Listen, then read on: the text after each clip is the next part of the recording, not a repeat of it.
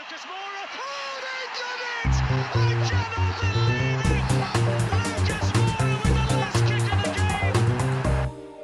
it! Hello, everybody, and welcome back to another episode of the Plus Dave podcast, a Tottenham Hotspur themed show brought to you by an assortment of Spurs fans and a Leeds fan called Dave. Dave, hello, welcome back to the Plus Dave podcast. And we are actually an assortment of Spurs fans today, as I will get on to introduce. How are you? You've had a pretty good weekend, haven't you? Hi, Dags. Yep, flying high. Yeah? Bursting bubbles, helping you guys out. Done us a favour, yeah? Really backing up your Spurs agenda now. Yeah, absolutely. I it was twenty percent Leeds United, eighty percent me. That, Well, look, result. as listeners will know, we normally talk about the Spurs game on this podcast, but I think we might have to talk about the Leeds game this week because we didn't have one. I mean, that's fine by me. Exactly. And also joining us is, as always, Elio. Elio, you've been in a bit of a rage the last couple of days, haven't you? And rightly so. How are you feeling today? Have you calmed down a little bit? I have calmed down, but I, I'm just embittered. I'm an embittered old man shouting at the clouds. And at the Premier League at Arsenal. But mainly I don't want to speak for everybody, but I imagine it will make for a lot more entertainment if you can let some of that rage out as we get on to discuss the incident in question. Joe, welcome back to the Plus Dave podcast. It's been a little while. You've been kind of on and off, but we are all very glad to have you here. You're kind of like, um, and you're like this, you're kind of like the Darren Anderton of the Plus Dave podcast, aren't you, really?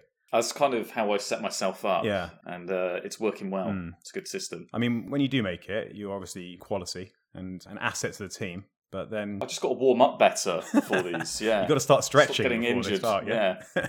Yeah. Brilliant. Well, welcome back. It's a pleasure to have you. And we've got a team of four today. Despite, you know, Dave wasn't feeling too great last night. Pricey's been off moving house. You know, we've all been out and about doing our own things. But you know what we managed to do? We managed to get on a podcast. We managed to get on with it because we are not Arsenal and we don't postpone for silly, trivial reasons. No, we are thinking of you, listeners. You come first, and we don't want to let anybody down. Unlike our North London rivals who clearly don't care and they just backed out of the biggest game of the year. Look, normally we talk about the game first, but I think we should just jump straight into this, don't you guys? What do you think? Should we talk about Arsenal? Elio, talk to me about Arsenal. What are your feelings towards them right now?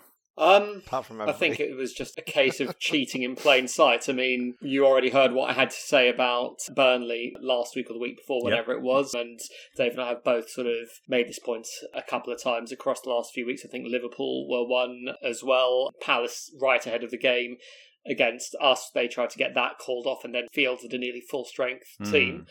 It's cheating, plain and simple. They they had one COVID case at the time of their application, and the FA have just let them get away with poor planning. I mean, since when have mass injuries been a reason to postpone a match of football? That that's ridiculous. Hmm. It's and they may say, oh well, the injuries were caused by the fact that we had COVID cases before, and and therefore we had to overstretch players. What a load of rubbish! If they're fatigued, play your under 23s. Arsenal are being celebrated for playing Smith Rowe, for playing Saka, for taking a chance on Ben White and the young goalie from Bournemouth, uh, Ramsdale. They're, they're being sort of upheld as some kind of example to follow in terms of giving youth a chance. That's just gone out the window now. Uh, if I was an under 23 or an under 18 at Arsenal, I'd be seeing out my youth contract and signing for free for the best club that offers me something now. That, that It's just Yeah. absolutely ridiculous. I think it, it becomes more galling when you look at the fact that when we were riddled with COVID and had to postpone our Yeah. Rennes game, we wanted to postpone it to the weekend of the Leicester game and ask their Premier League permission to rearrange that Leicester match so we could play Rennes on that weekend. Mm. And the Premier League said no to us, only then to rearrange on the day of the game, uh, not the day before, on the day of the game at Leicester's request because of their COVID situation, which was a genuine COVID situation, Yeah. admittedly. But in the meantime, we get kicked out of Europe. So the Premier League are okay to be flexible for some teams, Mm. but not others. Maybe David Dein still has a little bit too much influence with the FA. Who knows? But it's bloody ridiculous. I mean, Arsenal have just loaned out a couple of players, and they've also just recalled uh, one of their loan signings, but timed it for after they made the application. Hmm. They've they've got several players at the African Cup of Nations. I'm sorry, but if they want to sign players from that continent, they know it comes with those players being unavailable in January. And yes, I know that the Cup of Nations had been moved to the summer Yeah. and then be moved back to January when they realised, oh, it's actually quite hot in Africa in the summer. Hmm. But fact of the matter is, they've signed Thomas Partey, they've signed Obama, they've signed these players fully in the knowledge that they are likely to lose them at some point mid-season. Obama doesn't count anyway because let's face it, he's not going to play for Arsenal again. So, so, so this was just a case of Arsenal not being able to feel the team they wanted to and pushing it, and Premier League have just bent over for them, and uh, uh, it's really appalling. It's another nail in the coffin of all kind of integrity and romance in football, and uh, there, there's no starker contrast than with the side Dave supports, who took a chance away to the fifth place side in the league, didn't actually have more than two players out of their teams on the bench and got their just desserts and won that match. And I feel like Dave's points will be just as strong as mine on this and just as impassioned. Yeah, and that's the thing, isn't it? Dave's team have not only done us a favour in beating our rivals West Ham, but they've also just made an absolute mockery of the whole situation in the process, And you they? know what? Part of the reasoning I saw was that it would be damaging to throw young players in this early in their career when they're Oh, not come ready on. to debut for a Premier League side. I'm sorry, sh- shall we just take the Premier League title back from Ferguson's You Don't Win Nothing with Kids Yeah. Mm. team from the early 90s? Did, that did that not count all of a sudden? Did Michael Owen not actually do anything at the World Cup in 98 because he was too young? Fuck off. And the bleeper has already had its first workout. So, just, just in case any of you aren't completely up on this whole situation, obviously Arsenal postponed the game because uh, the official reason is because it had a COVID element. But just to be clear, the entire list of missing Arsenal players from that game that said that they couldn't actually field a full strength team. So, Aubameyang, Elneny, Partey, and Pepe were at the African Cup of Nations, as you mentioned earlier.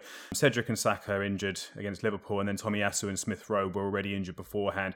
They had loaned out Maitland Niles and Balogun, and then Odegaard is the one with COVID. And then on top of that, of course, Granit Xhaka, in true form, went and got a red card against Liverpool in the game before, meaning he was suspended. So it was actually Xhaka's suspension that pretty much topped them up just to having enough absentees or would be absentees to not be able to field a full team. So it almost seems like they are effectively being rewarded or given special treatment for ill discipline, which is the strange part. between the available players we had, and obviously we had Son out, Hmm. Romero out, Dier out, etc., and the available players Arsenal had out, they could still field a lineup worth, in terms of what they've spent on these players, Yeah. 189 million compared to our 156 million. That's a very good point, Elio, and it's one I was going to read out myself. So thanks for jumping on that for me. That, that is very true. So, Dave, let's turn to you for a second because obviously, you know, you've seen the other side of this. You've seen Bielsa saying we don't need to postpone because why should we? We have no reason to, even though you've been playing kindergartners all season. What do you make of this whole situation? It's ridiculous, right? It is ridiculous. I'm a little bit uncomfortable with the fact that we are so in favour at the moment in the Premier League. Yeah. I'm quite used to being the bad guys. Especially with us. Uh, whereas, whereas you know, it's interesting in the news today. Sean Dyche he said that we've only got 10 first team players training Yeah. today. Well, snap, mate. That's exactly what we've got now because we started with 12 yesterday and two went off injured after 20 minutes. So what the 22s is for? I don't understand why. Obviously, I don't really have that much of a agenda against Arsenal. I don't particularly care for them, but I don't hate them. we forgive you. They have brought through talent. Mm, So why are they so adverse to bringing through talent at this moment? It doesn't make any sense to me. And I bet you any money, if we went on to the coverage of one of their under 23 games, they'd be all right. In fact, where are they in the under 23 league? I should have done my research. yeah. Someone else Going to look it up now. But either way, when you think when you think about it, they've had so much opportunity to bring Mm. through players, and they have. And yet, this is an opportunity to bring through players, and they haven't. So. Yeah. I really hope there's a good reason, but I just don't believe that there is. Well, just last week we were talking about how many incredible youth players they brought through in the last year or so, and how well they're doing with such a young team, the youngest team in the league. So it's kind of you know make up your mind: do you play youth players or do you not when it suits you? Joe, uh, I've left you last. Uh, I know you've been returning after a little bit of a timeout, but uh, Elio said yesterday that you might need to come on the show to balance out his rage and be the calm voice of reason, but. I have a feeling we might not get that out of you today. How are your feelings towards this whole situation? Yeah, I'm, I'm just as annoyed as Elio because I, I made the comment in our WhatsApp group that you know Arsenal's lawyers deserve their bonuses this year because they've managed to weasel away the wording to get them out of it. And, and look, mm-hmm. look, as annoying as it is, you know, I would expect Spurs to do the same thing if the shoe was on the other foot. To be honest, I wouldn't be upset if we were able to get out of a North London derby where we were massively depleted. Really? I'm not going to bring up the Lasagna Gate, obviously, but you know that kind of scenario. Please do. Uh, it's relevant. but um, But but uh, I mean, like you know, most of the blame, to be fair, needs to go to the Premier League because it's just not very clear what the rules are. You know, I, I've seen the wording is along the lines of if COVID is a factor, which is just Yeah. so open to abuse, Yeah. and that's what Arsenal have done. They've completely abused that rule. Mm. And the Burnley thing, which Dave just brought up, has kind of triggered me again this evening because they're trying to get out of the Watford game. And they're saying that they've only got 10 recognised first team players, but, but that's not that's not Mhm. what the rules are for getting games cancelled because of COVID. So it seems to be now who can't put out their best team will just try and get the games cancelled now. And it's it's embarrassing for the Premier League that, that all these games are getting cancelled. And a precedent's been set now, hasn't it? And that's the problem. It's it's hard to just go back on it, and it's unfair on the first team that falls victim of it going back the other way. But you've seen Gary Neville, who we've talked about at length on this podcast, and not particularly favourably, and a couple of others coming out saying we need to draw a line in the sand and turn this back and not set this precedent, because otherwise the league will never finish.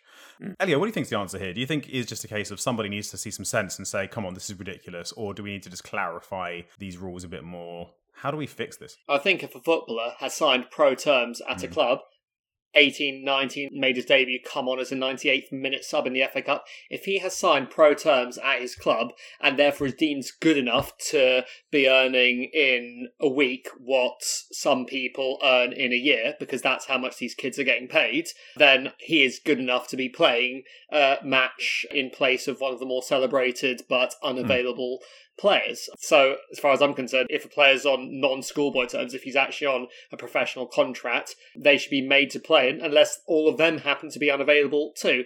Arsenal, by the way, at the same time as making this application on Friday evening, did field their under 23 sides to play in a match against whoever it was. Why aren't those players available for selection? If you're good enough to be earning more than your average teacher in this country, more than your average nurse in this country, more than your average social care who's wiping asses for a living in this mm-hmm. country, then you're good enough to start in place of Thomas Partey or Pepe or Yeah. whatever. So yeah, that that's my solution. You're not on schoolboy terms, you count as available, and I th- I, I personally think that that would have stopped this in its tracks. Too late to do that mid-season. You can't because, like Joe said, it'll be unbelievably cruel to the first club that does fall foul to it. Mm. But but really, really, really should not be allowing situations like this. And the Premier League are at fault for, as ever, being absolute imbeciles. But that doesn't take away from Arsenal being cheats because Yeah. it's in their DNA and has been since they existed since Herbert Chapman in the 30s. Just to answer sort of earlier question, Arsenal are fourth in the PL2 uh, behind Spurs on goal difference for what Hmm. it's worth. We're third, so So their kids Yeah. can't be that bad, basically. Joe mentioned it just a minute ago. He suggested that maybe Spurs in the same situation would have done the same thing, and I'm sure other clubs would have done. I mean, it's easy to hammer Arsenal, but they're not the only ones, and they probably won't be the last. But do you think Spurs would have acted this way in the same situation? And how would you feel about it if Um, you, as a Spurs fan, if we had done, if this had been us and this had been the other way around? We've applied to have one game moved so Yeah. far. That was the Leicester game, which the decision to move it was done for Leicester. Ours was rejected, and that was so we could play another game that day. So it wasn't so Mm. that we could not play in the slightest. And we were pretty bare bones at that point as well. The only Premier League game we had postponed as a result of our players having COVID. There was absolutely no choice. We didn't actually apply to have it postponed the government shut in line with COVID guidelines our training centre for three days. It was impossible for us to prepare and play in that match. So the evidence suggests that we haven't actually applied to move a game and not play football due to our players having COVID. And if Arsenal weren't playing us this weekend, who could have feasibly overtaken them with a victory, hopefully we do so this Wednesday anyway. If they were playing, I don't know, let's look at the bottom of the- table. If they were playing Newcastle at home or Norwich, I don't think they're postponing this match. I think they've chosen who they can field youth players against or not, basically. I- I'm convinced about it. I, I may be wrong on Mm. that, but I-, I don't see Arsenal applying to postpone a game that they believe they can win. And the other thing, you actually mentioned this the other day, and it's a very good point, is that Arsenal will be well aware that of all teams who do not need another postponement, it's us. And of course, we're in direct competition with them for places. So not only are they avoiding playing us at relatively full strength and them depleted, we're now going to be in a position where we're going to have another game to fit into an already ridiculously busy schedule. We're going to struggle. I don't know where we're going to fit all these games in. I mean, the last few weeks of the season are going to be pretty hectic, aren't they, at this rate? Well, Thankfully, the Premier League may have accidentally done us a favour in getting us kicked out of Europe mm. because now we are going to at least have a few more midweeks potentially free. But Yeah. it, it shouldn't even be a thought. I mean, the Burnley game was cancelled because of snow mm. when It could have been avoided as well. When they didn't start trying to deal with it till an hour before the match with brooms. The Arsenal game's been cancelled because all their players are either stupid, Xhaka injured, or at the African Cup of Nations because they only actually had the one confirmed case in Martin Mhm. Odegaard. And yeah, it's just not even something we should be talking about. I think this brings up a different question in terms of, and we may get political here, so I apologise in advance and apologise if I alienate all of our audience. But um, it's not about the COVID cases because if you're double vaccinated, then you don't have to isolate. If you're unvaccinated, you have to isolate, and that is how you get a COVID outbreak in the team. Hmm. And that, I think, should be written into this rule.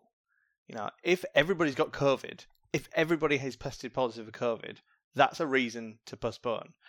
If one person has got COVID and eight of your team are unvaccinated and therefore have to isolate for 10 days, that is not a reason to postpone a game. That should be on them. And I think that's something that someone should be looking into. It's amazing how many journalists there are in the world and how little investigative journalism has happened in this. you know, we don't, we don't, Yeah. we we've just like gone, oh yeah, Liverpool can play it. Oh, there were false positives. Oh, okay, well that's that's I guess that's okay then. Let's brush that under the carpet and move on. Yeah. All right, Arsenal couldn't play. Yeah, you guys are up in arms. Nobody else is. That it was mentioned a few times on the Guardian podcast. No one will talk about it at the Mm. next Guardian podcast. No one will talk about it in the newspapers. It is not a thing. But I can understand why you're frustrated about it because Yeah. I mean it doesn't seem legitimate, does it? And I don't know if it's because you've. Oh, obviously it's because you guys hate Arsenal, but it's because there's Doesn't a help. general mistrust at this point in time of, of, of, of this kind of stuff, and that's just Hmm. it's just frustrating, frustrating for everybody. I think you you touch on a really good point there, and this is about the wider situation, not just about Spurs and Arsenal, because you know what, joke's going to be on them anyway when we play them, and they're still a pretty mediocre team, and we've got Romero, Son, Dier, Reguilon all fit, another month of Conte training, hopefully a signing or two as well. So, mm. fuck it. It's not even the fact that I'm worried we won't win. I still believe we'll beat them. It's the fact that they, they've cheated that gets my goat. But the point you make there, Dave, about unvaccinated players, admittedly without any facts or stats in it, so who knows how true it is, but I imagine the way it spoke about it that this is taken as a given. The Premier League apparently has a much lower vaccine uptake rate than any of the top European leagues, and none of the top European leagues have had to postpone 21 matches so far this season. So maybe that is a bit of a microscope on that, or Mm. maybe the top European leagues are actually just being a bit more sensible and thinking, well, hang on a second. The only reason to postpone a match is health and safety, the risk of a COVID outbreak.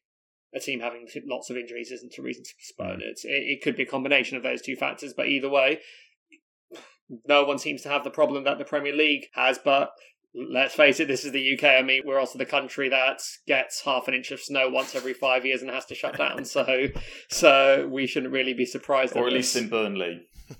yeah, yeah, more than half an inch of snow in Burnley. It's uh, it's almost as if the Premier League are just treating the whole COVID situation with kid gloves, and, and anything related to COVID has to be walking on eggshells because they don't want to be seen to not be taking it seriously. When it's not really a logical approach, is it? It's just that oh, because COVID is involved in this, we have to suddenly look at it like it's a completely different thing. Whereas if it was any other kind of communicable virus, if it was flu or whatever, or any kind of bug, you wouldn't respond this way. It's just a straight up kind of blanket protocol. It's like, oh no, COVID panic. We have to look like we're taking this seriously. And it's just created these fallacies, this ridiculous situation that just doesn't seem to add up. And I think the worst part of it, I mentioned it earlier, is the fact that had this happened on the morning of the game or the day of the game and suddenly a COVID case had been discovered, it wouldn't have seemed anywhere near as bad as had that not already been the case. And then the final nail in the coffin was the suspension because that was what knocked it over the edge, wasn't it? Correct me if I'm wrong, but it was it was Xhaka's red card that was basically the final player becoming unavailable that meant that they didn't have enough to field an 11. They claimed. I've read since that even with Xhaka and the players they loaned out, it would have still been touch and go.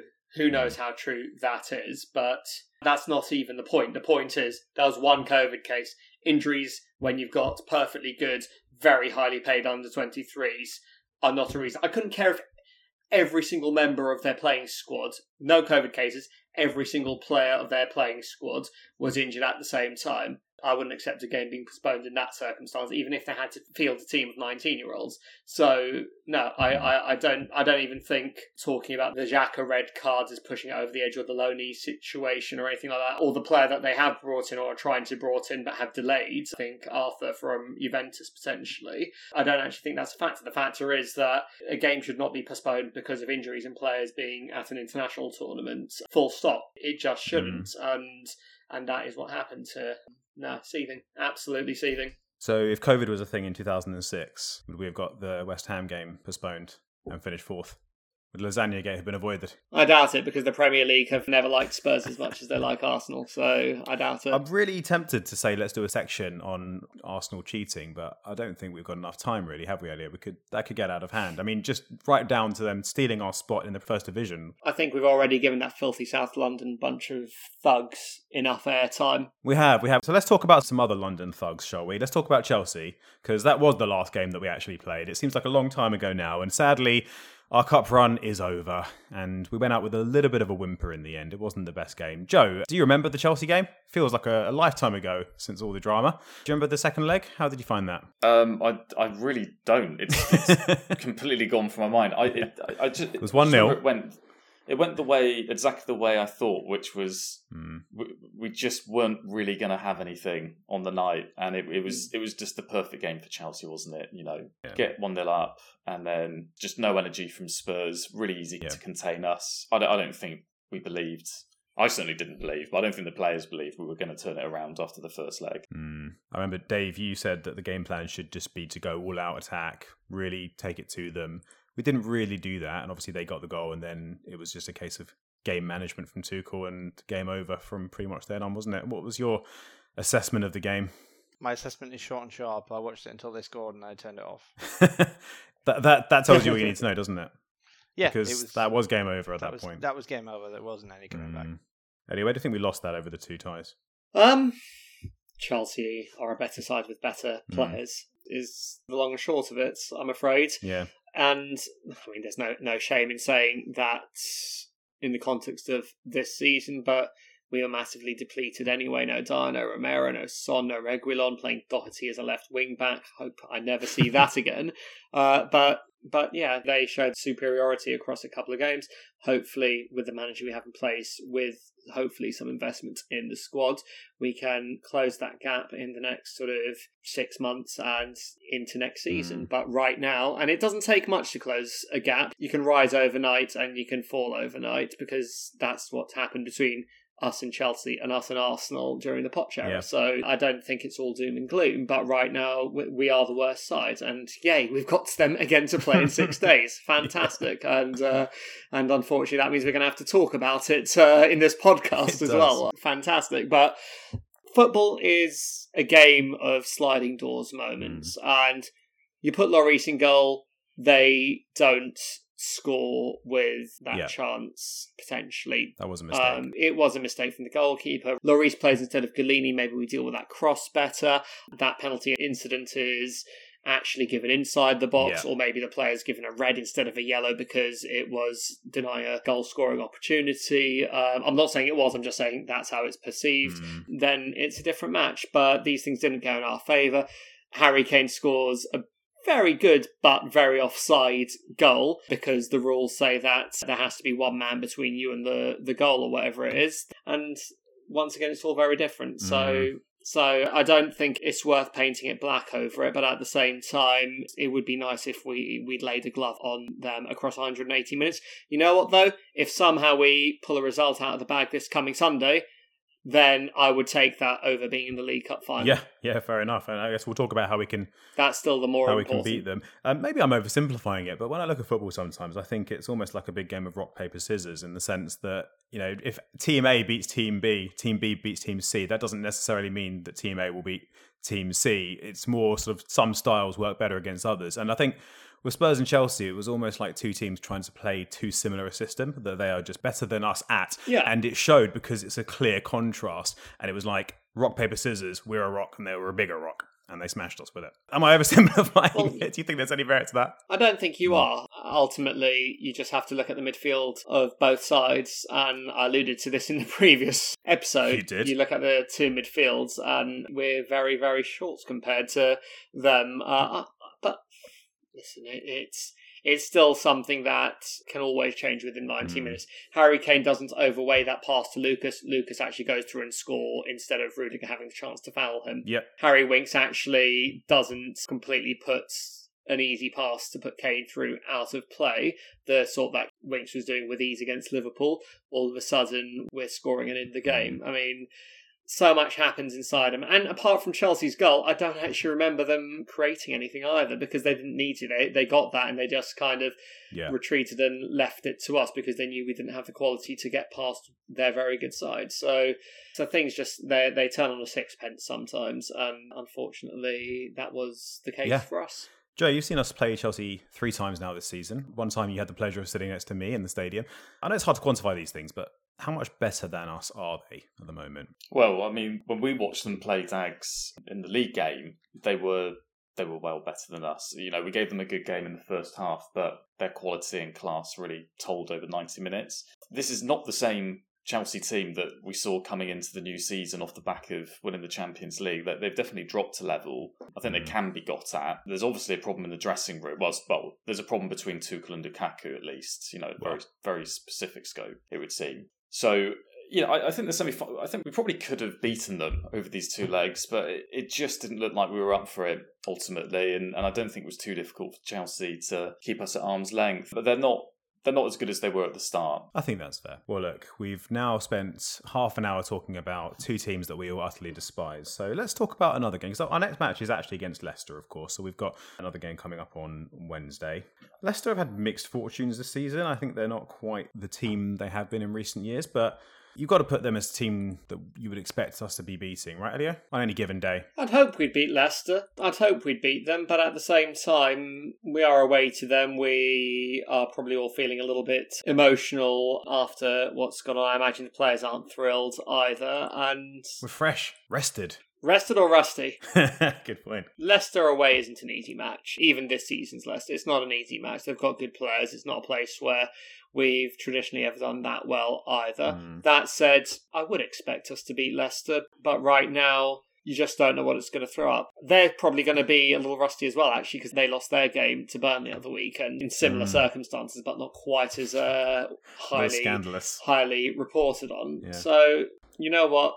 I'm gonna get off the fence and say, yeah, we should beat Leicester. We, Yeah, we maybe I'm being a bit harsh on them because I'm actually now. I should have looked at this before I said that, but I'm looking at their results, and they did get that win against Liverpool not that long ago. They won four one against okay Watford in the cup, and they they had that little comeback against Man City. So they are they are scoring goals. That for me, it's a team that I find hard to really assess. I'm not really sure what Leicester are at the moment. I think they had a very clear identity and they looked very good last year. But Dave, what do you make of Leicester as a team this season? Have you paid much attention to them? Yeah, they've been a bit hit and miss, haven't they? Um, I can't believe that that Liverpool game was actually it was on the 28th of December. That was our last Yeah, Premier League game. Exactly. So yeah, they're they're well rested. I don't know if they played their full team on uh, the- for the FA Cup, but yeah, that's the only game they've played so far in 2022. It feels like that Leicester team is kind of doing some form of transition. I don't know if it's a case of you know life after Vardy and trying to work out what that's going to be like, and therefore playing him Mm. not maybe as frequently as they would normally. Maddison's been injured, but he's come back into the team, uh, and he seems to be improving. So I think they're a decent side, and maybe they didn't Mhm. start the season as well as they could have done, but I think they'll be a tough position for you guys if the game happens. They're only three points ahead of Leeds. Looking at the table right Yeah, now. well, okay, we- they've played two fewer games. whinging about our bad season. Apparently, Palace are having the season of their lives, and they're two points ahead of us, and we've got a game in hand. You know, you're actually as far behind Spurs as we are behind Chelsea in terms of points, which is a little bit scary. That is the most Mm. useless stat of the day. It is, and I've come up with some particularly useless stats over over the years. I'm like, well, let's talk about the table because I'm having a look at it now, and it's hard to really assess how good it is at the moment because we have so many games to play. I'm looking at it thinking, okay, yeah, if we win all of our games in hand, but that's a very big if. Joe, looking at the Premier League table at the moment. I know we've talked about this a few times in terms of where we're going to finish. Do you think it's looking we're we in a fairly healthy position, or are you still too concerned about all the games we're going to have to sandwich in over the next few months? Yeah, I, I mean, looking at the maths in the table now, I- I'm kind of shocked how close to the top four we are with all those games in hand. Yeah. So we're what four points behind West Ham with four games. Four games on them. them. Yeah. Um, Yeah, we draw those games in hand and we're in fourth. Yeah. Yeah, we should you know- West Ham, whatever happens on those games anyway. West Ham are starting to look a bit vulnerable now. Arsenal, you know, we've talked about. I, I don't think they're that great. You know, they, they got they got some really talented youngsters coming through, but I, I'm, I don't rate them hugely. And and United are just a mess. I mean, the mess continues even under Rangnick. So Mm. amazingly, we look good when you look at this table, but I, I cannot see us. Mm. Having the energy levels to cope with this ridiculous backlog of games Yeah. that's working against us, which Arsenal have brilliantly managed to exacerbate for us, and they know that they have. So Oh, they um, that that's a real problem for us. I guess one thing that's probably worth mentioning is, and Elio touched on it earlier, we do have a transfer window currently. Uh, we're leaving it quite late as things are starting to look at the moment. the Spurs but way. It is. We do like a last minute deadline day. It's been a slow deal. burner, though, But no, so in fairness, if if half of what I'm reading is to be believed, we do have representatives in Italy looking at a few players, and you know, you imagine we'll have a couple of new signings, new first team players coming in, and you know, it's best to have a slightly bigger or a slightly better squad at least for those games where we'll have more games in the second half of the season. Let's talk about transfers. Let's not talk about it too much, but you know, every week is different and, and things are slowly starting to materialize, or at least they seem to be. We talked about Traore last week. Elio, anything caught your eye in terms of potential transfers that are looking likely or interesting? I did. And the talk about Eriksen coming back for one thing. I don't know if there's any any value to that. No, Eriksen isn't coming Hmm. back. It's it's too big a risk. Er- Eriksen's going to end up with a Premier League side, I imagine. It'll probably be a pay-as-you-play type deal, probably for about six months with a view to extending. But Brentford, with their strong Danish contingent, I've Yeah. heard as a potential Leicester as well. It, uh, it would be very romantic for it to be Spurs, but you know what? I'd I'd be so nervous every time I watched him that Yeah. I'd be the one that ended up with heart problems and needing an inbuilt defibrillator. So I think we're best off passing on that one. In terms of in Italy, I think we've been looking at a striker in Italy. I think it's not the one that everyone's got on their lips. I think it's uh, Scamacca, who I don't know very much about, but from what I've seen, he is a very big fucker with.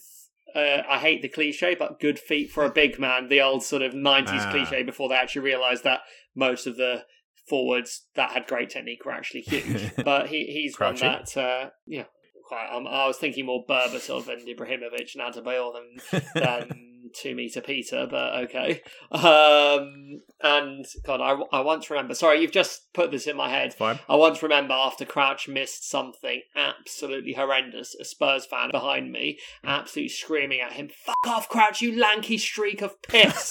and it was one of the best insults I've ever heard at football. Um, not sure you could get away with that Oh. these days. It would be some kind of bigotry, hate sure. crime, but, yeah. uh, but, but Scamacca is uh, one that, that I've seen. We've obviously got the Traore link ongoing over here, but there's rumours of Barcelona wanting him to come back because obviously he's their academy as well.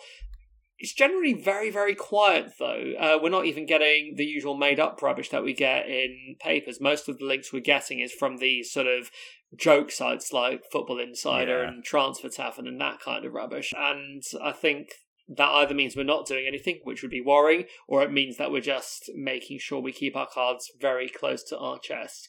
Now, anyone we signed this week would at best be on the bench for Leicester, definitely not be involved at all against Leicester. So that leads me to think that we're not going to do anything this week because after the Chelsea game, we don't have a game for two weeks. That's Brighton in the FA Cup, and we don't have a Premier League game for two and a half weeks. That's Southampton in the Mm. league. So, to my mind, the chances of us seeing anyone come through the door ahead of next week when selling clubs, probably with players whose contracts are expiring in six months' time, get a bit desperate. I don't think we'll do anything before then. There we go. Well, it remains to be seen. We've still got week and a half left of the window or so, a couple of weeks maybe. So, long time for stuff to come in. But uh, the biggest news, I think, of the week, I think we can all safely agree, it does relate to Spurs Arsenal, and it is that our very own Erik Lamela has won the Puskas Award, making us. To my knowledge, the only team to have ever won it in consecutive years, with Son against Burnley, which I think I think we should all agree deserves a trophy of some description. Um, so yeah, we had Son against Burnley winning the Puskas Award, and then we had Erik Lamela with his outrageous Rabona nutmeg into the bottom corner against Arsenal, shortly before he got sent off, but we don't mention that. Uh, last year, winning the award. So um, What do we make of that? Joe, deserved winner, right? No arguments. Yeah, I like Patrick I- Schick was in the top three, I think. But Ah, that's just a Standard. just Hit and hope, isn't and it? Hope, yeah, just hit and hope. No. if he had Raboned it from the halfway line, then fair enough. Lamela was just absolute instinct, high IQ, finesse. You know, not what you would normally expect from him, to be honest. Just, Yeah. uh, uh, you know, of course, that's what you expect win was 10 minutes later when he got a red card. That's what you expect from him, yeah? yeah, I, I, you know, I keep forgetting that he got sent off after that. Um, to me, it makes it better. it- I know, I know, Elio, you feel like that sours it, but to me, that makes it better. Dave, was was that a worthy winner of the Puskas Award? It was. It was a great goal. Yeah. It was a goal that I still remember, and you know I don't care about Spurs, but um, I would just clarify: this is a Hmm. Individual award, not a team award. I, I don't take I don't take your point at all. Are you saying we don't get a trophy for the golden boot and the most I think, assists? I think I think he might have got a trophy.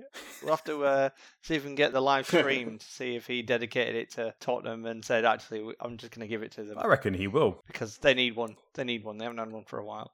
It wouldn't surprise me if he dedicated it to us. Erik Lamela loves us. Erik Lamela does love us. He does love us, and we love him. Well, I certainly love Erik Lamela. I know, Elio, you've got your reservations about his uh, wasted talent, but Erik Lamela is a legend in my eyes. And uh, with that in mind, with us having won the second consecutive Puskas Award, which is just huge, it really cements us as giants of the football world. I don't think anyone will argue with that.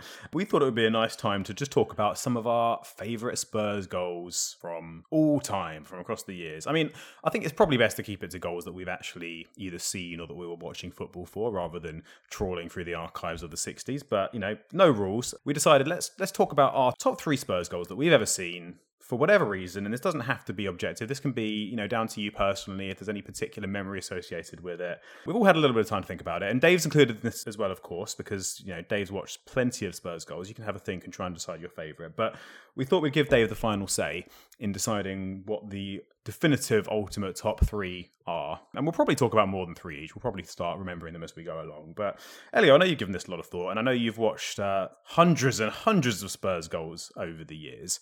Talk me through your thought process in deciding your top three. Um, God, top three is very hard. I think there's there's almost going to be a category for type of For Lamela. favorite goal as well. There'll be something that meant a lot to me. There'll be something that was just sheer sort of technical brilliance, and there'll probably be uh, a third one will be something that you ju- you just couldn't believe that player did it or something like that. Um, no, I, I- don't think there's enough examples of that to, to tell you the truth, Yeah. but.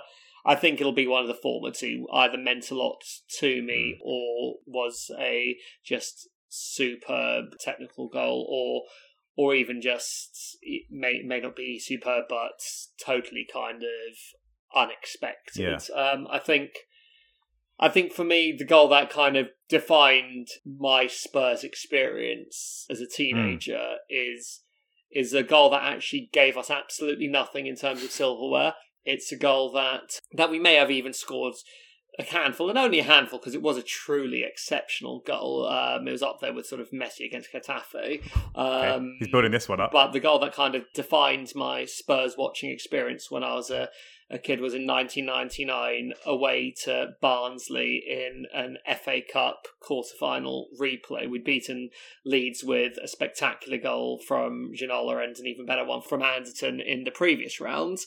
Uh, but th- this goal, we were playing absolute crud away to Barnsley, who I think ha- had been relegated to the league below by this Mm. point. No more Danny Jewell by this point and it was it was sort of a soggy wet Wednesday night, the sort that uh, David Ginola was always accused of not being up for because he was a fancy Dan and all that kind of Yeah. rubbish. And typical Spurs, we're we're going to go out in embarrassing fashion out of the FA Cup to Barnsley. They're going to take us to extra time and penalties and and do us. And towards the end of the match, and this was a Ginola that was at this point sort of having a great season for us, but still being treated like crap by manager George Graham.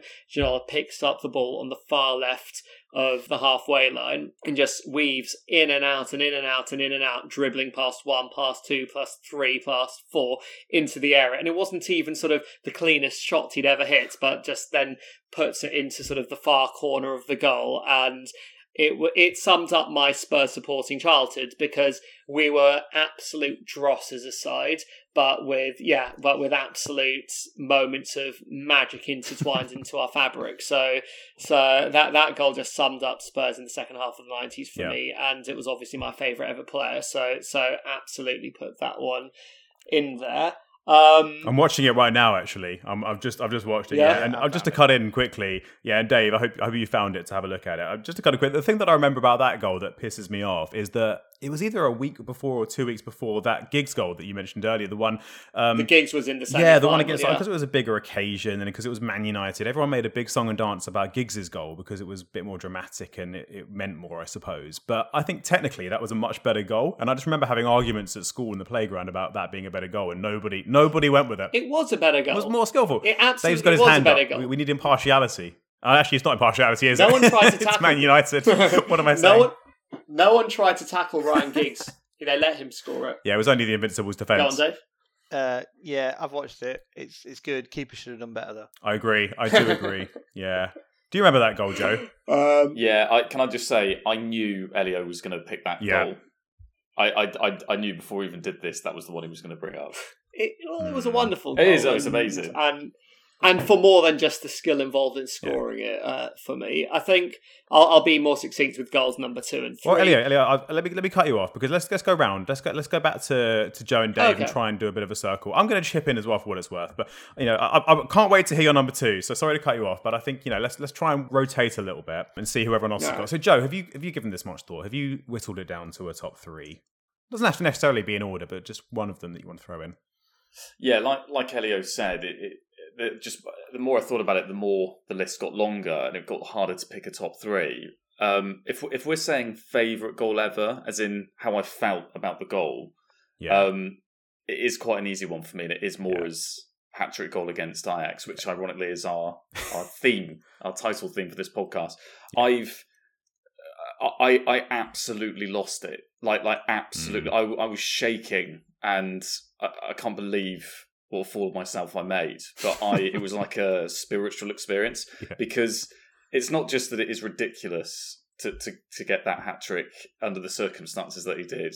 But it was it's just so on Tottenham to make that kind of last minute fight back and never give up. Like without Kane. yeah. Yeah, that, that that's that is my favourite goal ever. It's boring, but it's it has to It's be. there. boring. You can't not yeah. talk about it. You you'd be trying to be Yeah. contrarian if you left it out. You you know trying to be controversial. You that has to be in the conversation, and you know to cut the chase, that's definitely one of mine. But I think that transcends Spurs, doesn't it? In such a big scale, that's one of the most exciting, dramatic goals in the history of the Champions League. Never mind in our history.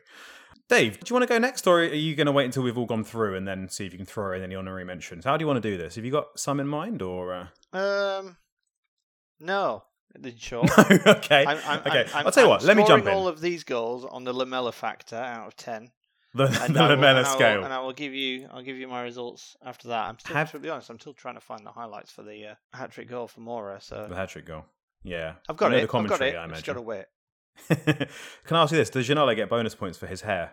No, he gets uh, No. minus points because he didn't tuck his shirt in, Took his shirt off, didn't he?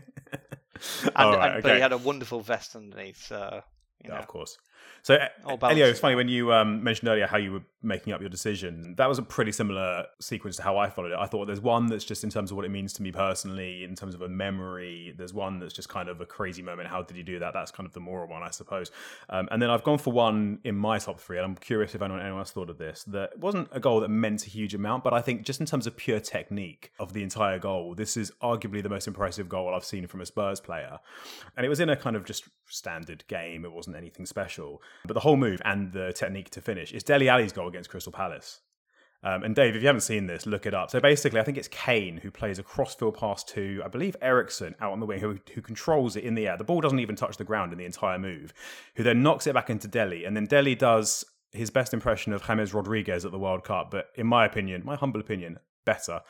Basically, flicks it up, turns around, and on the volley just smacks it into the goal. And it's like the, the balance and the technique in that.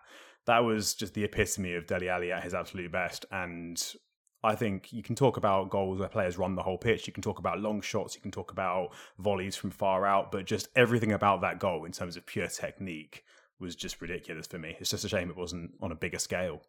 Uh, did anyone else have that one in there at all? Did anyone else think of that one? Was that just me? Dave, have you found it yet? No, I'm still looking. well, we'll come back to you once you've had, a few chance to look goals at in that that. game, so Wow. It was. Uh, you won't have to look too far to find that one. I'm sure there's a couple of replays of it. Uh, Elio, I'm eagerly awaiting your number two. Or are you going in order, or is this just a three in any?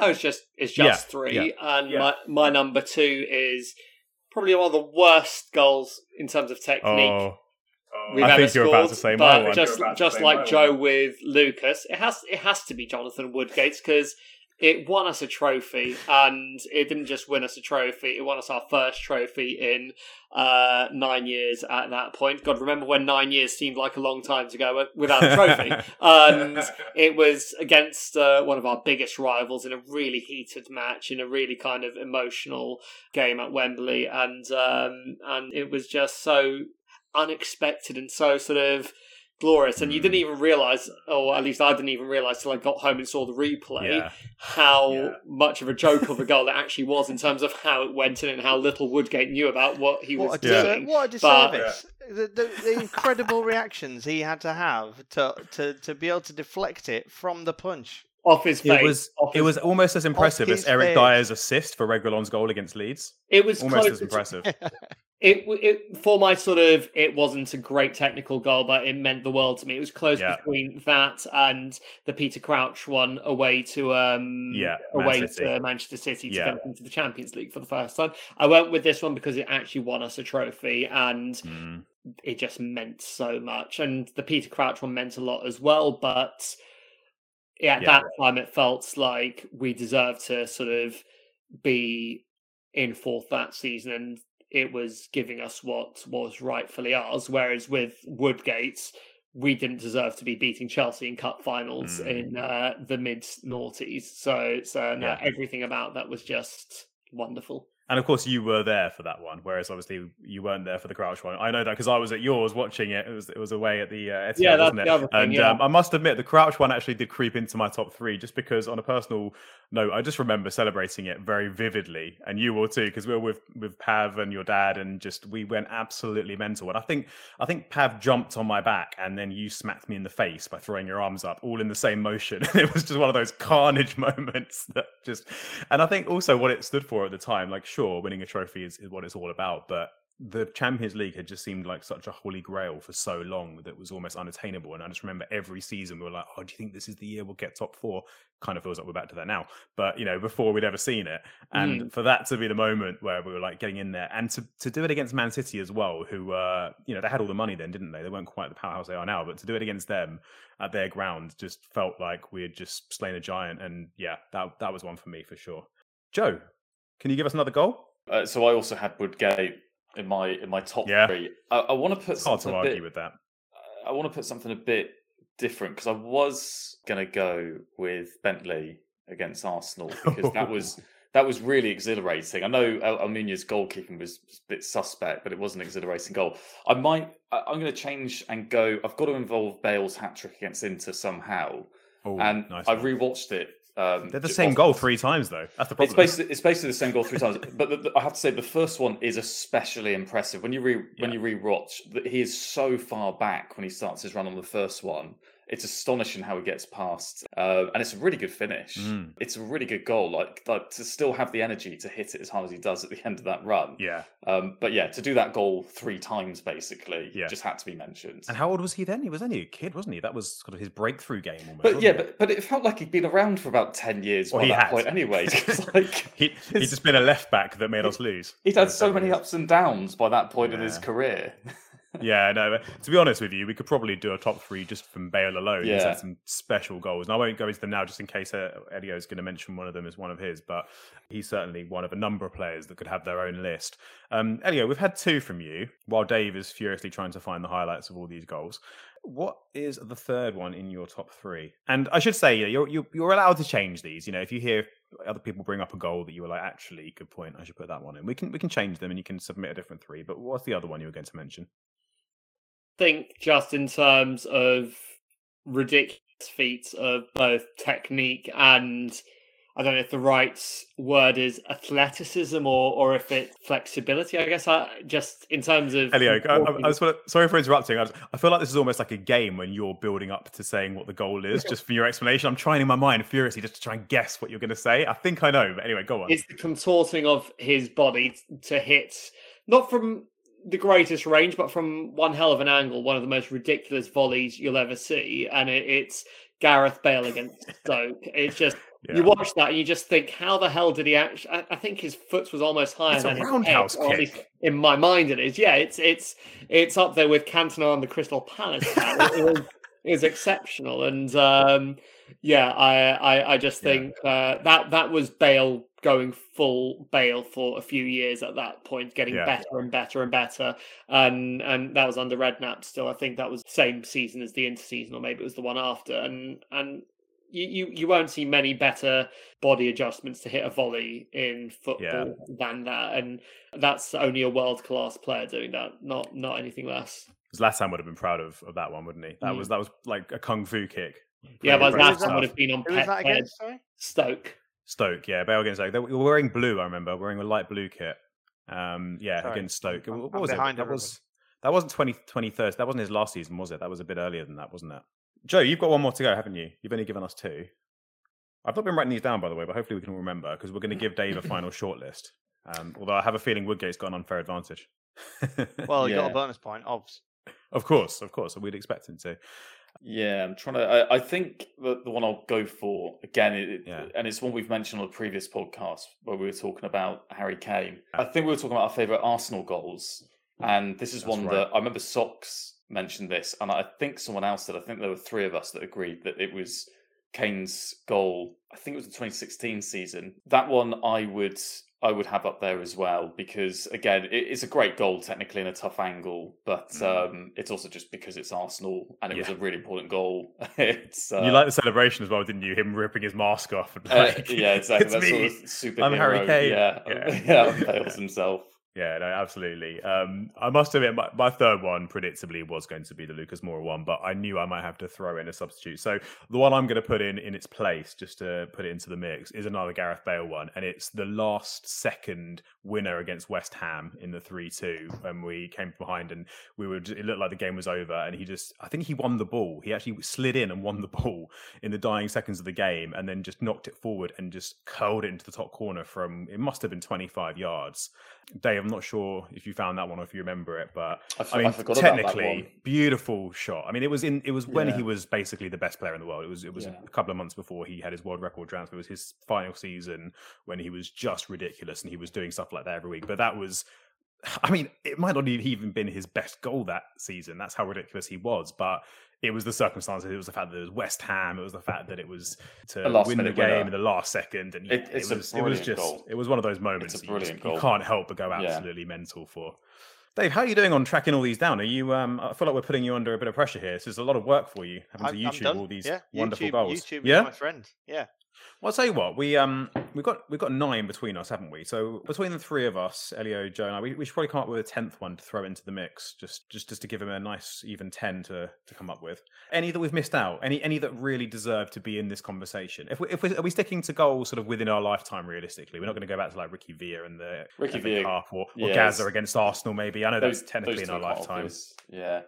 Well, Yeah. I'm, I'm amazed none of us have put a Tom Hiddleston goal down because it felt like he Hiddleston. scored. Wait, yeah, ta- he, he didn't play for Spurs. He was Loki. Huddlestone. I think he played for Morecambe. Sorry, Elio. That was a cheap shot. um, Yeah, I'm, to be fair. I'm surprised we haven't gone for one of his because it felt like he scored about ten brilliant, you Yeah. know, long range efforts. Didn't did, weren't, Well- he, wasn't his goals majority outside the box? Yeah, Well, that was it. That was one of the clues from the Who Am I when it was him, wasn't it? It was the amount of goals he scored from outside the box. I think Mm. we should mention that we, we we said this off air earlier, but we said when we were going to do this, we were going to exclude Lamela, Lamela's and Son's goals. I think because they were the winners of the Puskas Award. But I think it's worth mentioning that Lamela has scored not one but two Rabonas. he scored the one we mentioned last week against the Northers, which was arguably better and more ridiculous. But if you know, want, if anyone wants to see quite how great a first time hit from Tom Huddlestone could be, Huddlestone against Arsenal, Huddlestone against Bolton. Those are the those are the two that just sum his goal scoring ability up. I'll tell you what, we're giving Dave loads here, but another one we have to mention, even though we had mixed feelings about the player, Danny Rose against Arsenal in his debut. He won goal of the season. It was on his debut against Arsenal to score that. You can't not put that into the conversation. he's, he's left. ridiculous. Elio's just Elio, walked Elio's mic dropped and walked off. He's like, "That's it. That's the winner right there, Danny Rose. Always going to be Danny Rose." Um, Wow. I mean, look, we we could genuinely be here for the next hour just coming up with other goals and talking about them, and, and it'll get very boring for Dave. But I'll say you what, Dave, before you make up your your decision, do you have any favourite Leeds goals? I mean, there's there's one against Spurs that Yeah. What should we What should we be I've, looking I've literally, I've literally got it in my diary on the 17th of April every year as a recurring thing to message you guys. yeah Today was the day that Rod Wallace scored that goal against Spurs. goal of the season, right? Um, It should I have think been. It was. Unless unless Tony Yeboah was playing that year when he probably no, would have no, got no, it. it was it was pre it was pre Yeboah, I think. Yeah, that's that's a hell of a That's goal. the one. I didn't see that though. Uh, I wasn't there. Um, I did see some pretty special goals by, unfortunately, a player that we don't really like anymore. Uh, Yeah. uh, But Harry Kewell did score some very good goals. The best goal that I've ever seen, not live as in I was there, but live as in watching live, is Tony Yeboah against Liverpool. That was outrageous, wasn't it? Yeah. Was that the one where he kind of flicked up and it bounced and then he hit it on the half volley off the crossbar? Because there were two very volley- similar. Full volley, Oh, the full headed, volley. headed down from Brian Deane, full volley, crossbar That's down, right. back up again. That was a bit like Bale's in the sense that it was quite high in the air when he hit it, wasn't it? Except obviously further out. Yeah, oh yeah, he, he had to bend that knee. Yeah, Yeah. But, uh, it was Yeah, oh, roundhouse just, Just a just a wonderful goal. I've I've been looking by the way in that last period where you've just talked about random goals. yeah. Uh, at, at some YouTube clips of best Spurs goals, and Hmm. obviously number one and two more often than not are the Puskas goals. Um, Yeah. But um, number three is one that you haven't mentioned, which was Right. Victor Wanyama against Liverpool. Long Arguably the screamer. biggest thunder bastard I've ever seen. yeah. I remember that. I mean, it's Victor Wanyama as well. I mean, talk about bolt from the blue. Wouldn't have seen that coming. How many goals did he score for us? Not that many, I imagine. Probably just that one. He scored in his debut as well, didn't he? To, to Did he? Yeah, We yeah. had a few players score on our debuts, beat haven't we? someone. He also scored, I think, the penultimate goal at uh, White Hart Lane against Man United before Harry Kane scored the second to make it the last goal at White Hart Lane. Well, I think this is probably a good moment to say to anyone listening, I'm sure you've got your opinions on this, and we'd love to hear anyone else's top three. There's no right or wrong answers in this kind of thing, obviously. So, you know, get in touch with us. Uh, as you know, our social media accounts are at Plus Dave Podcast on both Twitter and Instagram. Email is plusdavepodcast at gmail.com. So, yeah, let us know. What's your favourite ever Spurs goal and why? Anyone that has particular meaning or any story around it? Or, you know, what do you think is the best goal technically? Give us a top three, anything. Yeah, we'd love to hear about it. We'll read some out next week as well. We'll, we'll jump back to it because it's always nice talk about the good moments when uh, we haven't had a game and you know everything seems like doom and gloom. So, Dave, you've been you've been numbering these. You've been rating all of these goals as we've gone along. So, presumably, you can give us a ten down to one countdown. Well, I can't because a lot of them have the same number, but I can give you. I Okay. can tell you, I can tell you who's That in the works. top two, and then I can basically say which of the top two I think is the best. I've, I've given it the best score, the same score. You can't you can't even do like a top five or a top three. I feel like we need more Um, we need more build up. I can do your top five. Yeah. Okay, okay, So let's have um, it. Bill's in it three times, but he is five, four, and three. okay, which ones? Uh, Let's hear them. Uh, so the the best goal, the best Bill goal was the first against Inter. So that would be number three. Number four was Stoke, and number five was West Ham.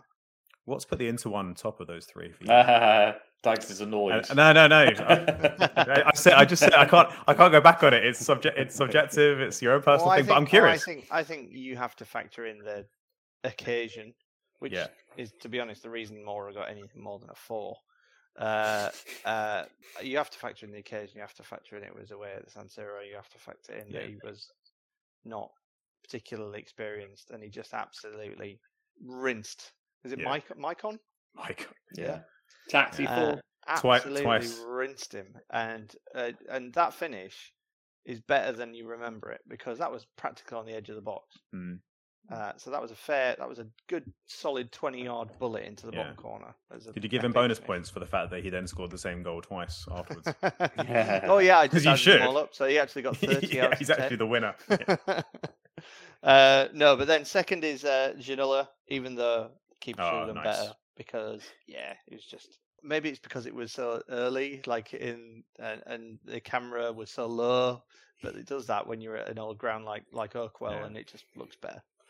uh, and the best goal, the best goal by a mile, is uh, Dele Alli. That is ridiculous. I've never seen. Well, I'm. I mean, tell me, please tell me if you've seen a goal like that before. I mean, the only one that is similar to me, Gazza, not the right. only one, but It's- James yeah. Rodriguez, in terms of the final part of it, is a similar kind of technique. But the move that led up to it as well has to be taken into account. It's the three tou three touches, touch, touch, bang. Yeah. Yeah. incredible, great goal. we all If only missed that that. been- Dele he winning- doesn't really play football anymore. I guess. wow, yeah. This is why we're so forgiving of Dele because every so often we just remember goals like that, and we want him to come good again. Um, there you have it. But yeah, Thanks all pales into insignificance um, compared to Rodney. yeah, of course. Let's let's let's That's the real that. number Let's one. post that today, even though it's Yeah. not the 17th. Yeah, why not? Why not? You know, just just as a little teaser for for this episode. Um, Well, look, it pains me to draw an end to that particular conversation because I love talking about stuff like this, and I'm sure we'll do some similar features in future. But as I said before, please let us know your favourite goals that you've seen. Some of our older viewers might remember some going even further back. Um, in fact, Joe, I think we, we might have to ask your dad what his favourite Spurs goal is. I'm sure he'll have something to say. So, Big Mike, if you're listening, we'd love to hear your, your favourite Spurs goal, please, if you've got one. Right, I think it is high time for a bit of challenge, Elio. Um, I think I know what Big Mike will say as well. Well, don't spoil it for everyone, but you can, wanna you message me, No, I and wanna I'll, I'll let you know if you're right. I wanna it in a predict- sealed I want to envelope. and predict we'll on air what Big Mike will say. I want to predict on air what Big Mike will say. Okay, I'll just I- have to message I'm him before this goes Shall I, out. account- shall I WhatsApp him now? Yeah, yeah, try it just in Yeah. case. We've got time. We can cut out the, the waiting time. I, I think I think Big Mike is going to go for Can- one of you give him a two call? Glenn, one of two Glenn Hoddle goals. Hang on, hang on, hang against Either Forest or Man United, which were two weeks in a row, both volleys from out wide, sort of Van Basten esque, sort of into the far corner. I think that's what he's going to go for. I think he might just go for the Man United's one because that one never even touched the ground uh, all the way onto him, came over from over his shoulder, and yeah, I think that's what. I think I know that goal gonna go actually. Is that the one that kind of bounces back out of the net? I don't Almost- remember in that much detail. I okay, I reckon he might say Ricky Villa. Just it's Uh, a bit I- I- obvious. that- that's what I reckon. I reckon it'll be Ricky Villa. I mean, that's playing it safe. yeah. You know, I think yeah. If you ask most Spurs fans of that generation, that might be the one. Um, I mean, I'm just watching on YouTube, by the way, and that that Man United goal is ridiculous technique. it's a bit like Dele's in the in terms of the move, right? Kind of, but it's three. It's two different people, so it's like one touch layoff, one Yeah. touch flick up, which I'm you just- pretty sure was a miss kick, and Yeah. then and then Hoddle gets in position. Oh my, yeah. Yeah, I mean, no stopping that. part of me wants to say incredible, part of me wants to say he shinned it. if he shins that, there's no way it's flying in that accurately. Come on, It's a hell of a shin. don't even start with that, Dave. Um, Dave, look at right, the Nottingham so Well, It's not as good in my opinion, but it's still truly exceptional. Just type in Hoddle Nottingham Forest Oh no, I've got I've got a, a YouTube which is basically Glenn Hoddle's two mega goals in 1989. to be fair, Glenn Hoddle is another guy who's got his own list. He's got some some pretty ridiculous ones. There's the one against Elio, you'll tell me, but he he's got his back to goal and he sort of turns one way Yeah. and then chips the keeper into the far corner. Watford. Just yeah, ridiculous, ridiculous goal. And then there's his goal against Oxford in his last ever game, where he Yeah. just uses his body to throw defenders left, right, and centre and dummy the goalkeeper while he's actually moving at a snail's pace and runs half the pitch to score. Yeah, he sends about six players out for a hot dog in one movement, basically. yeah, yeah, that was that was pretty special. I thought the, these were all the goals that your dad used to show us when we were kids as part of our Spurs education. it's Oh, like, yeah. right, next on the curriculum is Glenn Hoddle. Please watch. Uh, right. So speaking of dads, while we're waiting there, Joe, let us know when when your dad comes back to let us know his favorite favorite goal. Eagerly anticipating the answer to that one. Right. In the meantime, let's get into some challenge audio. So I'll try and whiz through it relatively quickly because we are this one is getting quite lengthy. But I've got a couple of questions, and funnily enough, the first couple of questions come from none other than Big Mike Brooker himself. He sent us in a couple of questions for you, and they are related to the League Cup. Uh, I'm just going to throw it out there. If you know the answer, whoever gets closest can get the points on this one. We talked about the away goals rule being abolished uh, last week for the Mm. League Cup. Can anyone tell me, or can anyone get close to when the away goals rule started and in what competition? I'll give the points to whoever can get closest. Has anyone got a clue? What are you doing, Big Mike? I mean, that sounds like He's trying to show us football up. Question, doesn't it? Oh god, it's been around for a long time. Um, I think we would be the might have even won one of our trophies on, on away goals. we we may have done based on Um, based on the answer or part of the answer to this. If that's any kind of a clue. When did you win the uh, uh, UEFA Cup? we won uh seventies. Uh, it was the cup, cup winners cup that we won in the sixties. The seventies is the one that uh, uh, Anderlecht. Yeah, yeah. So you that wasn't equal scores, and it didn't go to Well, there away you go. goals. So it's after that. Well, unless, Unless it it- was unless it only was in an another English- tournament. it, it was an wasn't after that. concoction. I'm going to tell you, it wasn't it. after that. It wasn't after that. Any ideas? Um, Give so us a it year. was an English was an English rule first. No, no. It was a European competition, and it was before that particular win. I can't tell you who played in it, but it was it was agreed at the beginning of the tournament, I believe. Anyone going to hazard a guess, or shall I just uh, I reveal? I mean, I, uh, Anderlecht both games were one all for what it's worth. and Oh, was won it? I thought one was. Yeah. Oh, two okay, so it could have been. Yeah, it probably was Yeah. enforced by then, I imagine. Then in that case, Uh, I'm going to go with the sixties. I'm going to I'm going to say 1966. Yeah, I, I, I, I was going to say the. Le- Okay, Is he yeah. right? It was 1966. What? What was the point in Challenge Elio? What is It was ni- the That was 19, was- 1965 66 season. Oh, so that was, was sixty-five then. So Yeah, it was 65. Actually, yeah, yeah, you know what? You're wrong. Yeah. Sorry, yeah, you don't get any points, but that's the So I guess good. What about the nineteen closest? sixty-five. You can, Dave, and you'll be correct. Congratulations. And the tournament, anybody? Um, European Cup, UEFA Cup wasn't around yet, so I'm going to go for Cup, Cup winners. Fairs Cup. You're, you're getting warmer. Anglo-Italian Cup. It was no, no. You're you're, you're getting closer. Cup. It was the Cup Winners' Cup. Yeah, it was. It Surely the Cup no Winners' stat Cup. that comes out of the Fairs Cup counts. We're talking about professional football, right? Not something Arsenal used Not to something win. Arsenal could win. No, exactly. Shut Yeah, up. well, we won it. Arsenal, We Arsenal wouldn't keep- even got- wouldn't even got get to- through it. They almost got postponed all their keep it. games. Okay, here's another one. Staying with the League Cup, can we name all the different names of the League Cup? Yeah, all the different sponsors. I'll tell you what. Should we go round? Should we do like a round robin go- and see we if go- we can? Yeah, Let's go. Let's go. At Elio got the last one right, so let's go to you guys first. Can you give me one of the names of the League You can include the current one, by the way, for what it's worth. Come on, let's keep it snappy. We can do this. who are we doing first? You, you guys, Team Nelio. Carabao. Carabao is correct. Elio. Worthington. I like that you went straight there. Yes, the Worthington Cup. I'm not going to ask you for the years, by the way, when they changed, because I don't know. Um, Joey- Joe yeah, Coca-Cola Cup. That's correct. Coca Cola Cup. That was before the Worthington. Oh, yeah? Milk. Milk is correct. I thought you were going to say another one there, but Milk was the, the first sponsor. Yeah. Dave? Joe? Carling. Carling, of course. Yeah. I must admit, I'm two of these I didn't remember. Yeah, I, I forgot two of these. How many's left? Three. Ooh. One of them must have been for a very short time, by my reckoning, but I could be wrong. I don't know if I'm right, but I seem to remember rum. Well, not remember, but I seem to remember it, that it has been called the Rumbelows Cup. It has been called the remember Rumbelows Cup. That is correct. Very good. Very good. Um, Um, I got one. Uh, Littlewood. Littlewoods is correct. Yes, very good. And we've got one more, which is a very recent one, actually. Which Yeah, I, I think I've got this. but- yeah, I didn't Wasn't remember this. Capital, something like that. You're very close. Da- Dave's Dave's showing mercy, and he's trying to give you clues. 'cause don't he give knows him You the the got clue. it right. That's that's right. Capital Yeah. one. Capital one. The Capital One Cup, yeah, which was between the Carling Cup and the Carabao Cup. I don't remember it being called the Capital One Cup for I very long remember. though. Yeah, it must have been a people whole were s- calling it. one season or something. It was being called the Cock Cup, wasn't it? Probably. But it got it got tarred with that brush. That's probably why they dumped the sponsorship.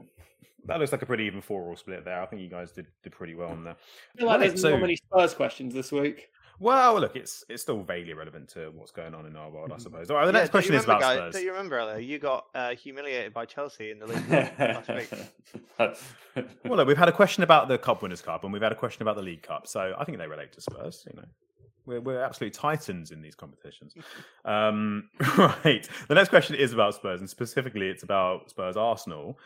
It's a bit of a bit of a train wreck of a question. This one, actually, I'm not sure how it's going to go, but let's see how it, see how we get on. It's a good start, isn't it? I mean, you, you always know there's always going to be at least one, isn't there?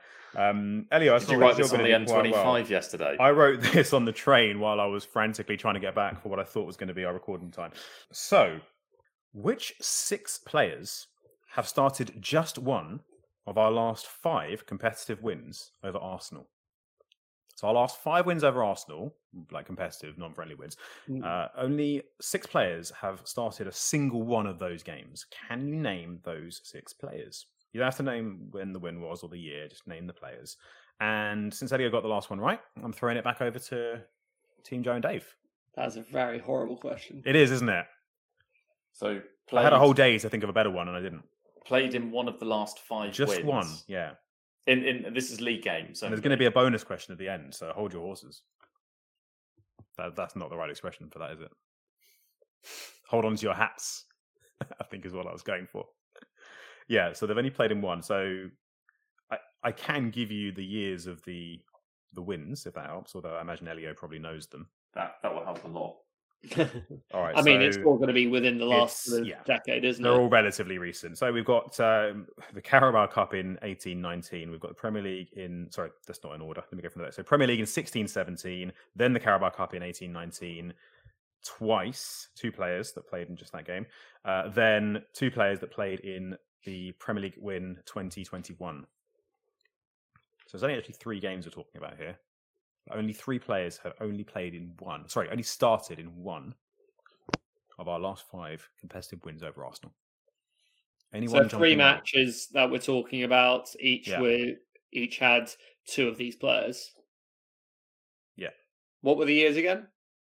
2021, Mhm. 1819, and 1617. Who's going first? Those Not guys me. going first. I mean, this this strikes me as a kind of game where you just shout out random Spurs players until you hit one, but you can put some thought process into it. I mean, Elio, I'm sure you can work this out by basis of when they left and or when they joined. You're giving me a lot of credit, but am I allowed to give an answer while these guys are thinking? I don't know, Joe. Have we Yeah. lost you? Are you still there? Um, yeah, I'm just, I'm just. Have you got a text back from your dad yet? Have you found out what his favourite Spurs goal is? You have? have. All right, let's let's reveal that after this question's right. over, just as an incentive to get it done quickly. Uh, go, go on, Elio. You throw one out to get it moving. Um, just because he's not played that much for us and he's not been with us that long, I have a feeling Mourinho did play him though last season. Tanguy Ndombele. No, afraid not. I, I can't tell you how many of these he played in, but it was either zero or two, I imagine.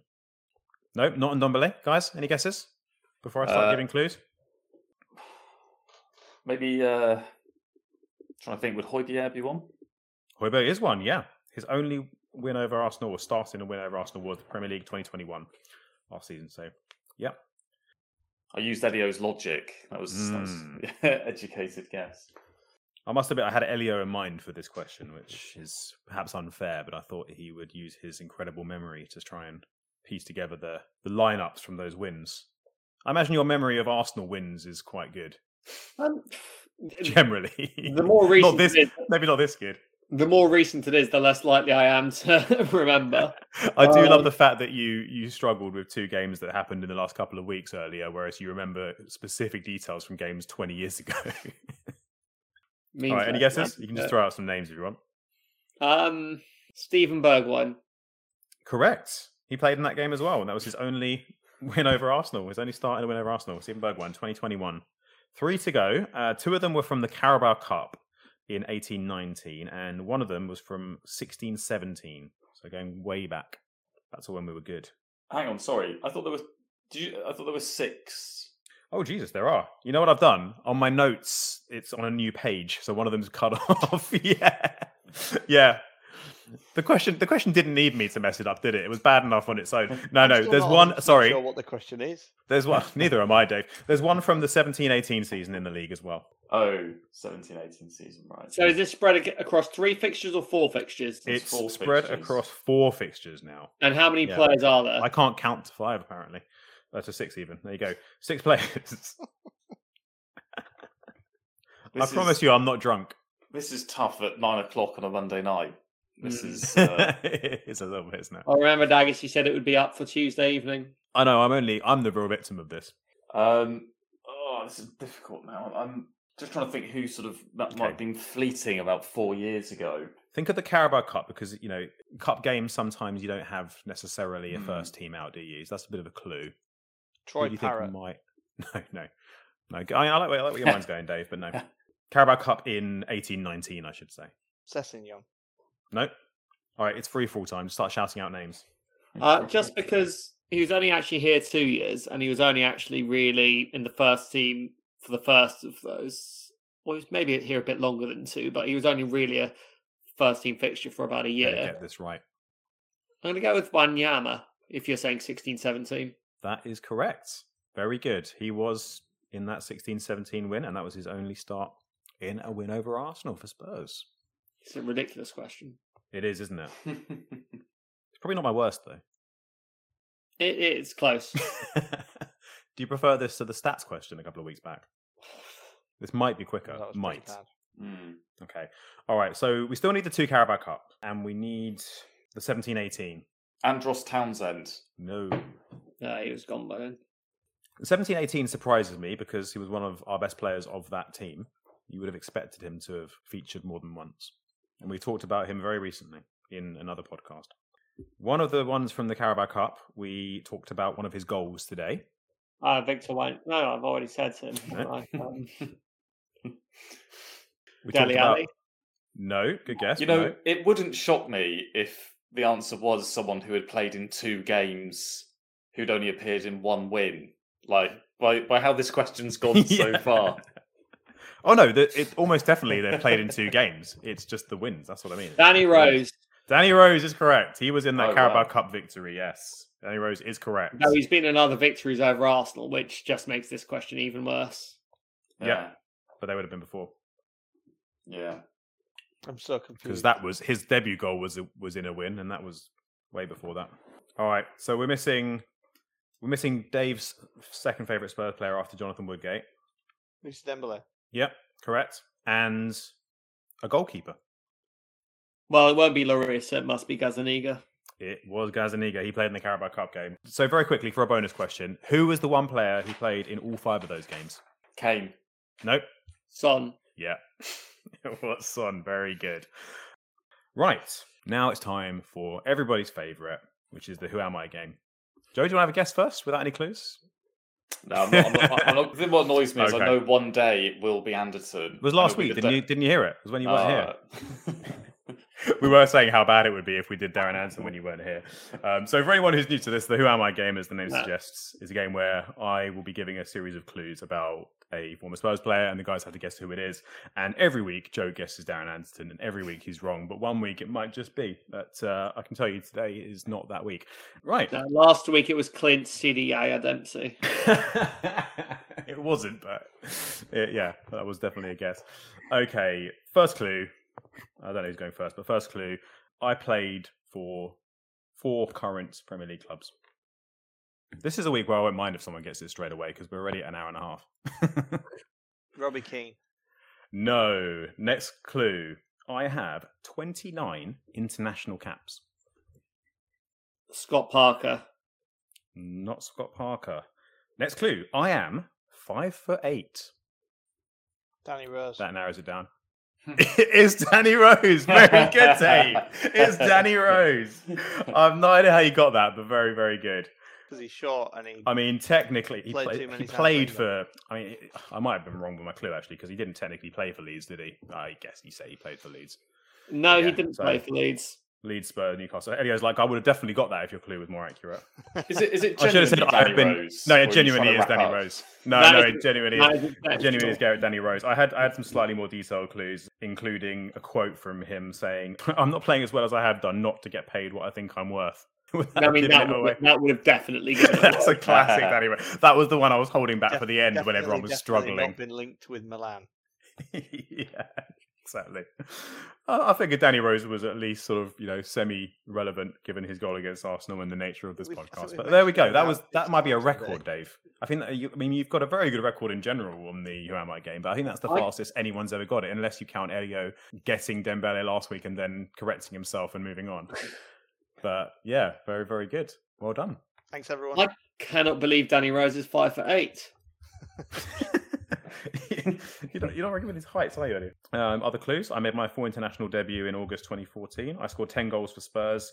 I once received a red card for kicking the ball into the crowd in an under 21 game. Um, I've been named in the PFA team of That the was year. because he was being racially abused as well. Oh yeah, yeah, that that was controversial. I thought you might remember that one. That was that was justified. And uh, I've been described by a former manager as a highly talented, committed player with good energy and a real intelligence with the ball. Would you agree with that description of Danny Rose earlier? I would not. Did Jose Yeah. Mourinho say that in a, in a moment of like ultimate sarcastic That- clarity? I think it was Danny Rose- Rodgers who said that. Danny Rose for a couple of seasons was exceptional for us. Mm.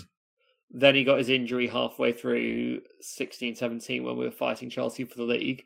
Ben Yeah. Davies took his place for the rest of the season. And then that summer, Danny Rose gave that interview and he just came back from injury, half the player, and stunk the place out. It's funny, him and Kyle Walker at the point that he got his injury were probably level pegging in terms of the esteem they were held in. If anything, we hmm. probably actually had a bit more time for Rose. And since then, one's gone and Yeah. won multiple league titles, the other can't get into the Watford team. They're about the same age, aren't they?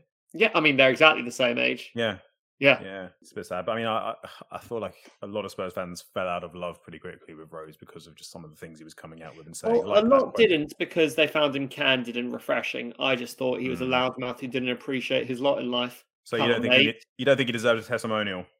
As a lot of people are saying. I think that if you're lucky enough to play football for a living and play it for an enormous amount of money for a living, and then you go and badmouth the team paying your wages to the press Mhm. at a relative high point in their recent history, then you deserve any misfortune that befalls you after that point. I mean, that's quite dramatic, but I take your point, Elio. Um, and he didn't even make it into our top 10 Spurs goals either, which he'll be gutted by, I'm sure. So, Yeah, uh, so there's that. Okay. Uh, Career related misfortune. I think yeah, to clarify, you don't think Danny Rose deserves to be run over by a bus, just for the No. record. Yeah, okay, good, good. Glad, glad to hear that. Well, look, speaking of speaking of the top ten goals, just to round things off, before we forget, Joe, the moment we've all been waiting for. What's Big Mike's favourite Spurs goal? You and I were right. It was Yeah. yeah. Ah, well, there you go. He played it go. safe, and uh, and we, we got it right.